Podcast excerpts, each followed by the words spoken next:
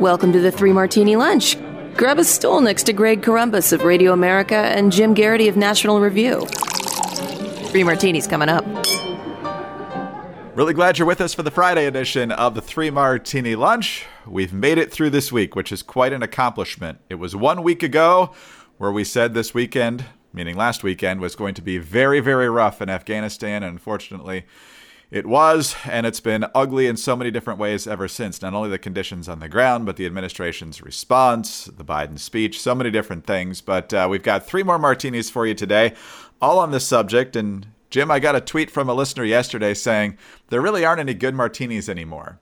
I don't know if I'd go that far, but on this story, it's definitely hard to find any good martinis. And so there are none, again, in this edition. But we have three very critical stories to talk about today, starting with this one from the Wall Street Journal. An internal State Department memo last month warned top agency officials of the potential collapse of Kabul soon after the U.S.'s August 31st troop withdrawal deadline in Afghanistan, according to a U.S. official and a person familiar with the document. The classified cable represents the clearest evidence yet that the administration had been warned by its own officials on the ground that the Taliban's advance was imminent and Afghanistan's military may be unable to stop it. The cable, sent via the State Department's confidential dissent channel, warned of rapid territorial gains by the Taliban and the subsequent collapse of Afghan security forces and offered recommendations on ways to mitigate the crisis and speed up an evacuation, which there doesn't seem to be a ton of evidence of. So, Jim, I don't know if this source is throwing Tony Blinken under the bus over at ABC. They're talking about how Tony Blinken immediately acted on it, thought it agreed with the State Department's own assessment, and moved people around, relocated them in Afghanistan. But either way, we've got two different narratives of what's going on here. You got the Pentagon who says they had no idea and Biden saying it was inevitable. So who's looking like they got the most egg on their face here? Well, ultimately, I'm going to say the entire U.S. government, in part because I'm reading this story and I'm left remembering all of the times we heard about cables being sent from Benghazi, Libya. Mm-hmm. Warning of a deteriorating security situation there, warning about a greater threat to U.S. personnel there, and really nothing being done. And the administration response to them being, what difference at this point does it make? As the former Secretary of State had famously said. It's a good bookend to, that was 4 or 5 days ago, from Biden in his interview there. Look, I had, written something 5-6 weeks ago that after Biden's July 8th press conference, he made this just nonsensical reference to the Afghan army being the best equipped, arguably plausible, best trained, and most effective fighting force in the region. And that, the Afghan army had already started losing a significant amount of territory. There already were reports of them abandoning their posts, leaving their weapons, things like that. And so I 6 weeks ago, I was saying this is not that army he was touting and he said he had complete confidence in keeps running away and keeps surrendering. This does not line up with this. If we were seeing this from public news accounts on the other side of the world, it is not surprising that people with the U.S. State Department on the ground in Afghanistan, we're seeing the same things and making the same assessments. It is embarrassing, and it points out that 23 embassy staffers, all Americans, signed the cable. So this was a consensus. This was clearly a lot of folks on the ground. They're talking to the Afghans. They're there. They can see what's happening. They hear the stories, and they could see that this was a firewall that was not going to hold. And while you can argue about what it was going to last a week, 2 weeks, a month, 2 months. It seems nobody on the ground in Afghanistan expected it to collapse very often, which was the opposite of what the president had said. And just a utterly depressing situation, not surprising. You then start wondering what other embassies, what other places in the United States, facilities abroad are saying, we have insufficient security. We are under threat here. The situation is dire. What else is being ignored by this current crew at Foggy Bottom? So maddening on so many different levels. And the GAO has let us know how much stuff we've left over there. You talked about how the Afghan army was one of the best equipped. Well, now the Taliban's one of the best equipped. 600,000 weapons. 75,000 vehicles and 200 aircraft, including some Black Hawk helicopters over there. There's been some talk of the U.S. trying to blow a lot of it up from the sky. I'm not sure how much is all parked in the same location as it was before, but nonetheless, a total mess. And so, Jim, you get cables like this, and according to at least one source in the ABC story, Tony Blinken started reconfiguring where people are. It doesn't say he actually evacuated them. And Brianna Keilar had Kate Bedingfield, the White House communications director, on CNN this morning, and we'll have more of her in just a moment. But the question was, why didn't you evacuate people sooner? I do think it's important, though, to remember, because there's been a lot of discussion about whether more of this should have happened before Kabul fell. And the one thing I would want your viewers to take on, Brianna, is whenever we began a mass evacuation like this, it was going to trigger chaos. It was going to signal that the Afghan government was on its final legs. It was going to bring people rushing into the airport. Well, yeah, but we'd have more people out. So I don't know what the argument really is for what exactly happened here. Yeah, just it's a recognition you mentioned of all the arms that are over there. Two immediate ramifications. The first are, to the extent there's phone service in Afghanistan, I am sure the Russians and Chinese are on the phone with the Taliban saying, hey, how soon can we take a look at those MH-60 Black Hawk helicopters? How long can we take a look at all the U.S. arms you've gotten so we can, have our engineers analyze them, look at them for weaknesses, all that kind of stuff. And then just beyond that, I think it's safe to say that Afghanistan is going to become the largest arms bazaar for every radical movement in the world in the coming years, that they just now have this giant stockpile of U.S. weapons. This is top of the line stuff. We weren't giving them our outdated stuff. We actually were giving them top of the line stuff, in part because we knew this was stuff, this was military equipment that was going to be used.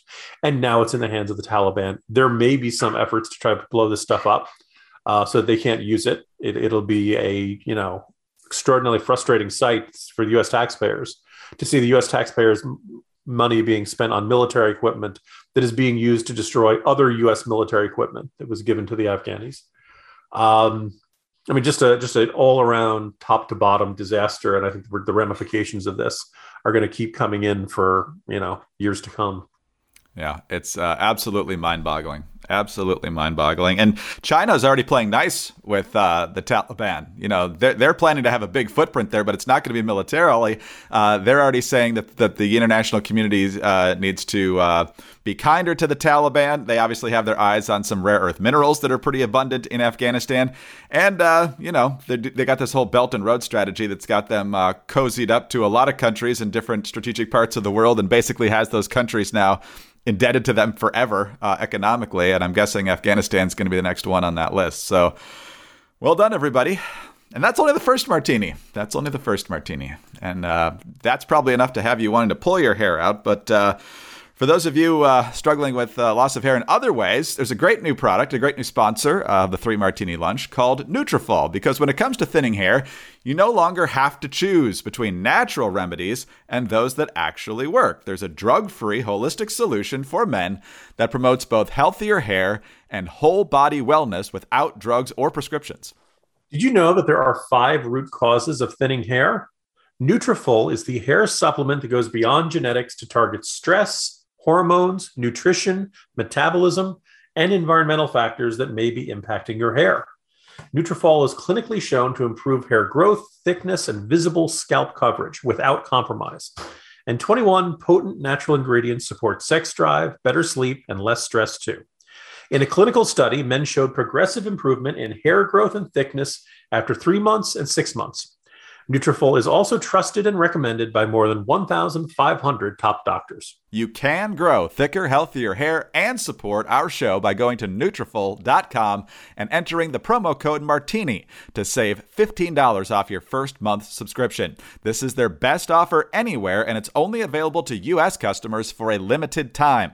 Plus free shipping on every order. Get $15 off at Nutrafol.com, and it's spelled Nutrafol.com. F-O-L.com. Again, promo code Martini. All right, Jim, let's talk about efforts to get Americans and those Afghans that helped in Afghanistan over the past 20 years, not getting ringing endorsements here from the administration or a key Democratic member of Congress. Let's go first to John Garamendi. He's a Democrat from California, and he's the top person. He's the chairman of the House Armed Services Subcommittee on Readiness. And he's asked about, hey, what can we do to get Americans to the airport? We know the airport's secured, and that's a great thing, but it's really running a gauntlet to get to the airport. The British are doing it for their people. The French are doing it for their people. Why don't we do it for our people? And Garamendi says, no way. We're going to do the very best we can, and the people in Kabul and in other parts of this country are going to have to do the best they can to get there. There is no way that the American military should use military force to go to someone's house or some building somewhere to extract people. That will create a very significant problem and a very significant loss of life on both sides. We do control the airport. We should continue to do that as long as it takes to extract as many people as possible. But to provide safe passage from parts of a huge city, no way. The issue also came up in that aforementioned interview between Brianna Keilar and Kate Bedingfield at the White House today. And Bedingfield was more insistent on all Americans getting out, but she's still sticking to that August 31 deadline for our Afghan friends. What you are not saying, though, I'm hearing in there that you are prepared to leave people behind. We are doing everything we can to get as many people out who want to get out before the August 31st deadline. That is the sole focus of the President of the United States and his team right now. They are doing everything operationally within their capacity to get out. Jim, I used to accidentally call her Natasha Bedingfield because, the Bedingfield last name, but there's no pocket full of sunshine when it comes to Kate Bedingfield. She's pretty dour. She likes to tell the media what they can and can't cover. At least she did during the campaign. But this is, again, on both of these fronts, not encouraging, and I don't understand why they can't have a better message here. Hey, look, there's been a lot of speculation that we have some sort of agreement with the Taliban. CNN had reported that the U.S. forces on the ground are in regular contact with the Taliban. They didn't really elaborate much on what that contact was. A lot of people speculating that we're paying them or that we've made some sort of agreement. And maybe part of the agreement was we decide in order for them not shell the airport, for them to not shoot into the crowds, although actually they are doing a little bit of that. But in other words, that they, as far as we know, so far, as bad as the Taliban conquest of Kabul has been, we don't know of them killing any Americans. They've been harassing the CNN crews and things like that. They've been very close. They've been shooting into crowds. They've been whipping crowds. They've been, physically attacking people, but there's not a lot of indications of them seeking out Americans and trying to kill them. And that's how it's conceivable. God forbid this turns into a situation that's like the Iranian hostage crisis back in 1979. You kind of wonder if one of our agreements was that our guys aren't going to leave the airport in exchange for them not doing this. And, if the sense that there's this tenuous truce between them. If that's the case, it's understand. I guess I can understand the Biden administration wouldn't want anybody to know about it, but it's just this fascinating contrast. Earlier in the week, we talked about House Democrats who were not afraid to really rip into the Biden administration for what they see as a just total fumble with enormous consequences here. And here's Garamendi saying, you can't expect people to do that. It's like unreasonable expectations or something like that. If you wonder why an administration turns in a bad job, why they are not meeting the moment, why they are offering excuses and blame throwing, and why the arsenal of democracy is looking and sounding like it has no ability to influence what's going on the ground there.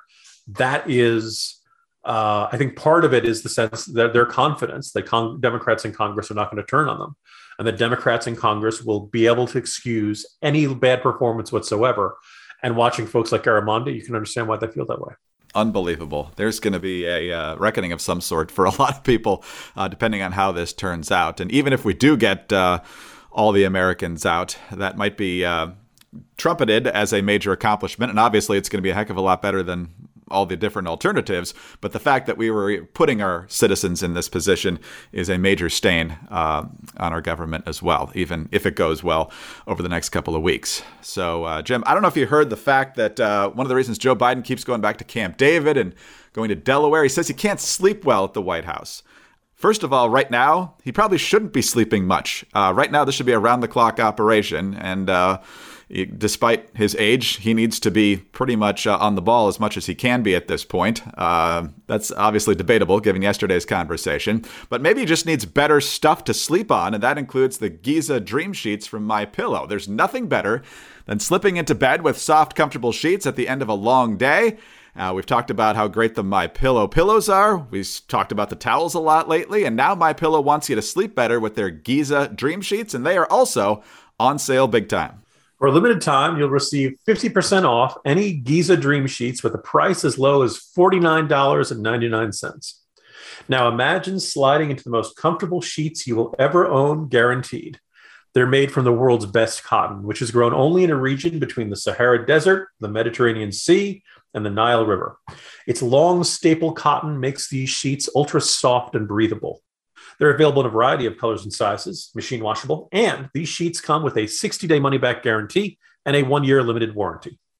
For a limited time, you can save 50% on all Giza Dream Sheets. Go to MyPillow.com, click on the Radio Listeners Square, and use the promo code Martini at checkout, or call 800-874-0104 to get the Giza Dream Sheets for as low as $49.99. You'll also find deep discounts on all MyPillow products, including the MyPillow mattress topper, the MyPillow towel sets, and so much more. Don't miss this sale of the year. That's MyPillow.com, promo code Martini, or call 800-874-0104. Sleep better with MyPillow.com. All right, Jim, let's get to our crazy martini now. And yesterday, we were also hearing, I believe originally from NatSec Daily, that Americans were being charged $2,000 to be evacuated from Afghanistan. And after a little bit of digging, the story is, I guess PolitiFact would probably say, mostly true. The good news is you don't have to dig up $2,000 while you're in Kabul and also trying to run the gauntlet to get to the airport to hopefully get out of the country alive. But you are on the hook for $2,000 that you can pay later. This is from Politico. It says, even though U.S. officials tell NatSec Daily and others that evacuation flights from Kabul will be free, people trying to catch a plane in the Afghan capital say differently. One person said State Department staff were seeking large payments, up to $2,000 from American passengers and even more from non-U.S. citizens. When we relayed what this person told us to the State Department, a spokesperson did not deny that this is happening. Quote, U.S. law requires that evacuation assistance to private U.S. citizens or third country nationals be provided on a reimbursable basis to the maximum extent practicable.